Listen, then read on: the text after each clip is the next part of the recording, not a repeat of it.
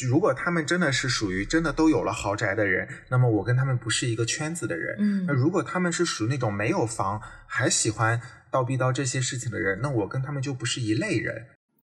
我要一所大房子，有很大的落地窗户，阳光洒在地板上，也温暖了我的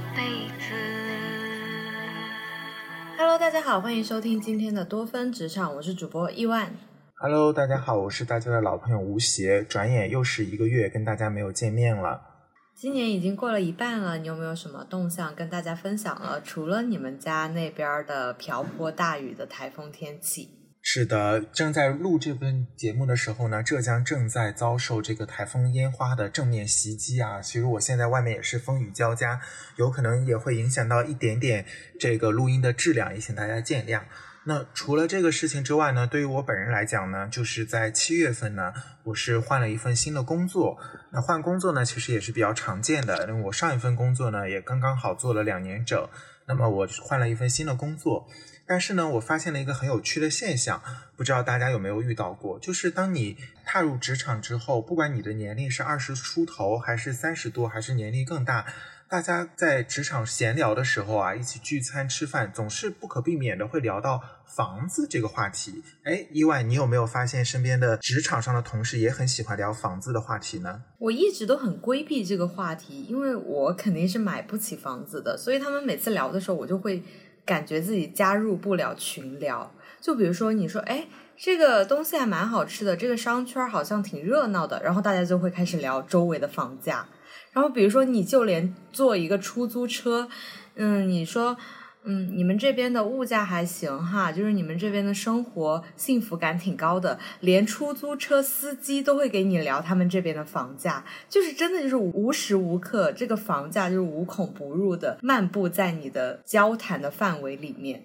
是的，我也有同感，因为我的新工作呢，就是在杭州的相对就是商务比较繁华的一个郊区。那原来呢也都是农田，大家出来吃饭的时候就会说，哎，现在这边的房价五六万，七八年前就是五六千。本来我们应该聊的是吃的东西、喝的东西，结果就是不管聊什么，最后都会转到房子上来。然后呢，接着就有人聊说，哎，有人买了二手房，有人没有买房，有人在公司附近租房。然后呢，还有人买了学区房，还有人在置换，还有人置换失败啊，反正各种各样的事情，就会让本来比较单纯的只是一个聚餐或者聊聊吃喝，就突然就会变成聊房子，而且一旦涉及到房子，这个话题就刹不住了。而且两极分化会非常的严重，就是像我这种买不起房子，就感觉加入不了群聊，然后有一些家里面有一些家底的。他们就会聊得非常的起劲，就会变成了两拨人，就是大家不自觉的就分成了两组，甚至有第三组，就是第三组就是那种啊、能付得起一个首付，然后交交贷款啊什么的，就是每一个月交一下房贷。嗯，你应该是属于第三种吧？对，我是属于第三种，因为我本人就个人名下的房子也是在四年多前买到了，虽然那个时候房价已经涨了许多，但是比起现在来看，肯定还是便宜的。但是呢，也是因为预算有限，所以也只是在市中心买了一个面积也比较小的一个二手房，然后也没有电梯，但是只能说我本人还是比较满意的，因为它真的是属于杭州非常市中心的一个位置了。这个又涉及到另外一个话题，就是我发现很多职场的同事真的很讨厌，有的人就是特别喜欢捧高踩低。有一个摇了郊区新房的人就聊天嘛，他问我，那我也就正常说。我说完之后，他自己还没有房，或者他正在摇房，他就先来贬低我说：“哎呀，我肯定是不会住在没有电梯的老房子里的，那么破。”我说：“你是你，别人是别人，你不要用这种反正你不会怎么样，你不会跟我有什么关系呢？是你来问我，你问完我之后，你又来贬低我，你觉得你这样做礼貌吗？”嗯，哎，你想起上一次我们在群里明明在聊工作的问题，就是哎哪个地儿工作怎么怎么样，哪里的招聘怎么怎么样，结果我们的话题很快都被带过去了，然后群里大家都开始聊房子，就是聊哎这个地方的房子怎么样，然后那个人说。哎呀，我现在有几套几套房子，我要把哪几套房子放租出去，另外我要在哪里再购一套房子，他就开始聊一些你并不知道，然后你没有关注过的一些楼盘。就你会觉得好奇怪啊！这是一个私人的一个群吗？这是一个五百人的大群，但是却在聊很多可能是很知名的楼盘，但是不买房的人并不知道的楼盘。是的，现在我也不知道是不是大家因为九零后这一代都已经奔三了，或者有的已经过三十了，就是聊的话题也开始变得中年油腻了起来，就好像是三句不离房子，甚至于说就是还会叨叨，就是说你的房子怎么样，你应该怎么样。因为我现在单程差不多是加上走路的时间是一个小时吧，坐地铁，呃，我就讲说，哎，我还可以接受。然后就有另外一个旁边的同事立马说，反正我是不能接受的，我是租在公司附近的，那我也只能回怼过去说，我市中心有房，我为什么还要出来租房呢？那我住我自己的房子，肯定比你租房要租的舒服呀。那我还有一句话就是没有说的，那就显得有点故意攻击人了，就是你租房你还租出优越感来了是吗？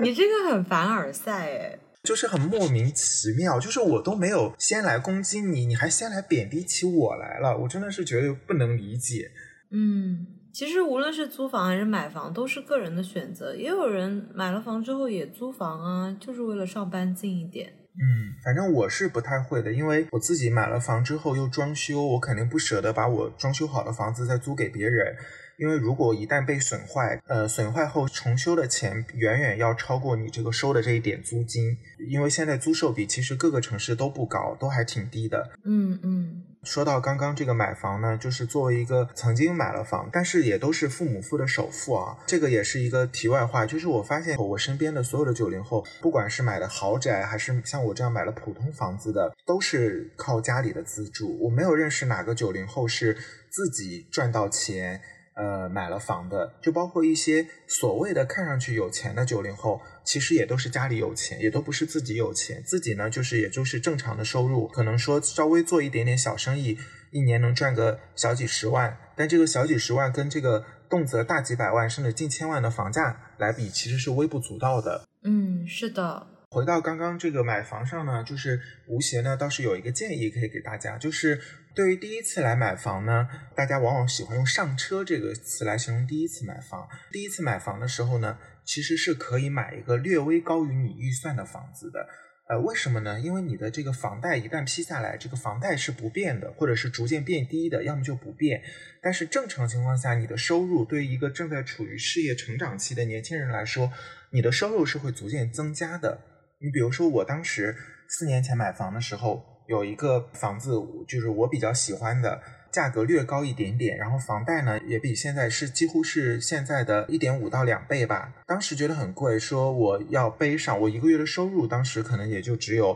但是我每个月房贷也要，那么我还完房贷之后，我吃什么喝什么呢？以现在这个收入来看，房贷就是完全可以非常容易的去承担它了，就是完全不叫回事儿了。所以其实当时如果说咬咬牙买了当时更喜欢的那一套的话，可能短期内就不太用置换。那我现在这一套房子，因为它真的是比较小的，然后我现在有可能都在想着明年或后年是不是要置换。那我置换呢？因为整体的房价要上涨了，我现在置换可能要花原来很多的代价才能置换到我原来当时一开始就看中的那种类型的房子。但是我付出的代价就远远不止说天的房贷了，甚至可能是的房贷，一切都是因为我第一次上车的时候没有下定决心。真的，其实还是蛮建议大家，就是第一次买房的时候，呃，尽量买一个略微高于你现在能够承担的。程度的一个房子，当然也不能太高，就略微高于你现在程度的房子，因为正常情况下，对于一个年轻人来讲，你的事业、你的收入是一定都会往高处走的。天哪，我们怎么又开始聊房子了？是呢，我真的觉得就是很可怕。不过我们这一期的主题不就是说，为什么职场人总是三句话不离房子吗？那我想 问的一个问题就是。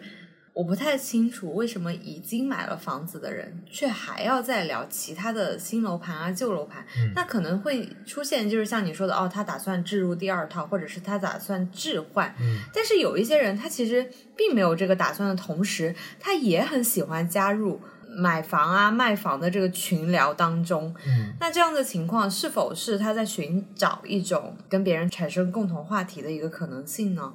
嗯，我觉得你这个分析是有道理的，我也有这种感觉，就是有一些没有置换打算或者说没有购房打算的人，嗯，有一种就是虽然我可能暂时买不起，但是我可能通过我的这个聊天拉近了我和我想要的这个房子的一个距离。比如说，我有段时间也在看杭州的一个属于中产偏上的一个住宅吧。大概总价八百万左右，它没有达到豪宅的标准，但是也高出了一般人能承受的标准。我时不时的去看一看，聊一聊，哎，仿佛就是我也能够上这个房子了。但但其实并不是。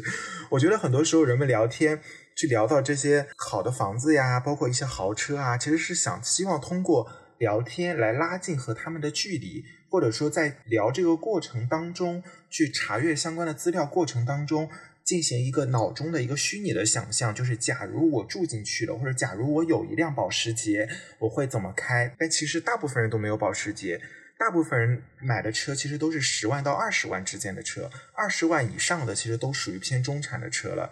嗯，哪怕你在北上广深和杭州的城市里，你去大街上看一下，就连 BBA 的都是少数，大部分的还是大众、吉利啊一些这种比较中端一点的车。嗯，是的，买车也是这个现象，就是男生好像已经有一辆车了，却要不停的聊买车，甚至是聊很多豪车、买不起的车，都要不停的聊聊聊。嗯，可能就是他们的一种社交方式吧。是的，就像一些女孩子可能会喜欢聊一些奢侈品的。包包或者项链一样，他可能暂时无法拥有，但是他可能通过这些聊天来拉近了自己在心理上和他们的距离。当然这样做呢也没有什么问题，但是就是您刚刚提到的那个，在一个五百人的大群里，只有几个人在这里聊，那就不是聊天，就是一种刀逼刀。那他对于一些不想接收这些信息的人来说，就是一种骚扰。那如果说你们真的的特别密集的聊，你们可以建一个自己的小群，那个群就只聊你们想要的这些房子、车子、奢侈品等等其他的东西都可以。那么你在一个五百人的大群里这么聊，包括有一些可能人想聊一些正经的事情，都没有办法再聊了。嗯。那如果你在一次很短暂的聚会上，你是属于像我这种买不起房子的人，然后在听到大家聊房子的情况下，你显得特别的格格不入，然后你又非常想要加入群聊的时候，会怎么办呢？我可能会只有前者，就是显得我格格不入，但是我并不会想要加入这个群聊，因为如果他们真的是属于真的都有了豪宅的人，那么我跟他们不是一个圈子的人。嗯，那如果他们是属于那种没有房还喜欢。倒逼到这些事情的人，那我跟他们就不是一类人。所以不管是哪种情况，我跟他们都可能并不是一类人。嗯嗯。如果说他们是有豪宅的人，那么他们也不会跟你这么 突然亲近的做朋友。那我也没必要去蹭别人。如果说他们是没有房，收入也跟我一样都一般的人，那么他们就只是一种虚荣和就是无意义的社交。那我可能就会直接离场，或者说现场做一些。呃，哪怕是打游戏之类的一些事情了，我并不是属于这个社交圈的人，那么他对我也没有什么太大的意义。嗯，如果是我的话，我会强行的带偏话题，我会直接说，哎，我们不要聊这个了吧，我都不懂你们在说什么，然后再带入其他的话题。嗯，我有一次遇到了类似的情况，就是我表达的观点跟你是一样，结果我被为首聊的最嗨的那个人，那他年龄也稍微偏大啊，他大概是四十左右。我被为首聊的最嗨的那个人怼了过来，说：“你可以不听，既然你这么说的话嘛，那我就站起来离场了。那我也没有必要在这个场合来浪费我的时间了，对不对？”嗯，是的。那除了房子以外呢，我还发现其实聊装修也是一个。亘古不变的话题，因为你买了房子之后，你即使没有置换或者是再买新房的打算，那么你房子的新装修或者是你新购入家具，也会变成一个大家非常热门的话题。嗯，是的。比如说像我呢是买的二手房，那我当时那个房子呢硬要住来也能住，因为原来的那个房主呢他是也是出租出去的，但是我呢作为一个自住的人的打算，那么我就肯定是要重装一遍，那我就全部打掉重新装修，这笔钱呢基本上是我自己出的，那基本上呢就是花掉了我当时已经工作三四年的所有的积蓄，包括。呃，年终奖，甚至最后买家电还透支了我的花呗，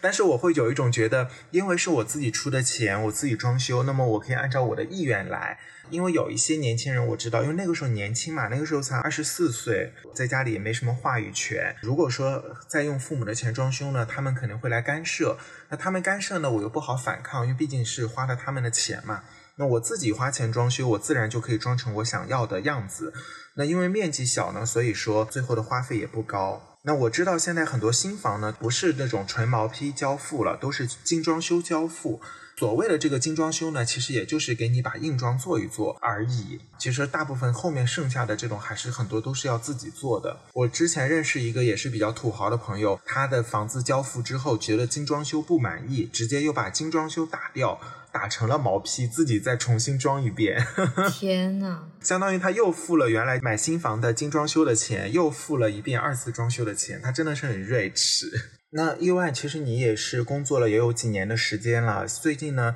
呃，有没有想买房定居的打算呢？我之前我妈妈有让我看一下房子啊什么的，但是你也知道，就是这个房价我根本就买不起。以我家的经济实力来说，正如你所说，就是需要父母负担首付的这样的情况下，我是完全购入不起一套房子的。哦，再加上最近我父亲病危，他做了两次开颅手术。我在第一百期的节目里面也有提到这个事情，所以购房这件事情根本就不太可能。然后我们家可能还要面临卖掉老家的房子，给我爸支撑他接下去的医疗费，因为他现在还在昏迷不醒之中。然后我之前也做了水滴筹，但是水滴筹现在这笔钱取不出来。水滴筹目前的进度就是他觉得我目前有工作可以负担得起我爸爸的治疗费，然后我也有提到说，如果我们家去做一个财产公证，就比如说我们家没有房子这件事情，或者是我们全家的资产证明有多少钱的情况下，是否可以给我们提现目前水滴筹有的一两万块钱？但是水滴筹说他们的标准是要根据我们提交的材料再做评判的。所以现在我们家就陷入了一个非常难堪的一个局面，就是变成了在水滴筹上要债一样。我不知道这个筹款是给他们筹款还是给我们筹款，就非常的难，更别说买房子这件事情了。一方面呢，水滴筹呢，因为前几年刚成立的时候被很多人质疑，有人是不是在上面诈捐，所以他们现在核实呢，就是也是有点比较严格。这个也的确啊，因为曾经刚开始的时候，的确有一些诈捐的，比如说当年的深圳的这个罗一笑事件，就家里有三套房，还出来让网友捐款的这么一个情况，这个也是的确曾经存在过的，所以他现在要求比较严格。但另一方面讲呢，你的情况，因为像我是知道的，因为像对于上班族来说，你一个月的这点薪资。对于像在病危状态下的亲属的这个救治费用来讲，几乎就是杯水车薪，而且你也不可能说去要挟，或者说道德绑架，或者说恳求，呃，老板提前预支你一年的薪水，不管任何形式，老板都不会预支给你的。不管你是恳求他，还是要挟他，甚至把这个事情摆出来，他他都不会这么做。那的确，这个也不是别人的义务。所以说这个。自己的薪水来讲，真的是完全没有办法去支撑一个这么严重的一个费用的，因为它毕竟不是说一个感冒、一个炎症这么一个情况。对，因为 ICU 简直住起来就是个无底洞。真的，所以说天有不测风云啊，人有旦夕祸福，所以我们也是希望我们的。听众朋友们呢，就如果说就是也一直关注我们节目的，也可以适当的帮助一下伊万，因为这个事情就是说没有任何的道德绑架或者强制大家献爱心的这个意向，真的只是说告诉大家有这么一个事情，然后呢，也希望大家可以呃适当的，如果说有想法想要帮助伊万的，可以适当的聊表一下帮助，更多的就是说我们还是呃一个精神的祝福，因为毕竟这是一个医疗的事情，就是说更多的还是要看医院，当然也是真的。那有时候也要看老天爷的一个意愿，就是说能不能醒过来。因为据伊万之前讲的，只要说这个伊万的爸爸能够在这一次手术后醒过来，就后期还是可以慢慢的一个康复的。但是如果醒不过来呢，可能真的就是比较危险了。嗯，是的，我也知道，就是捐款是所谓的杯水车薪。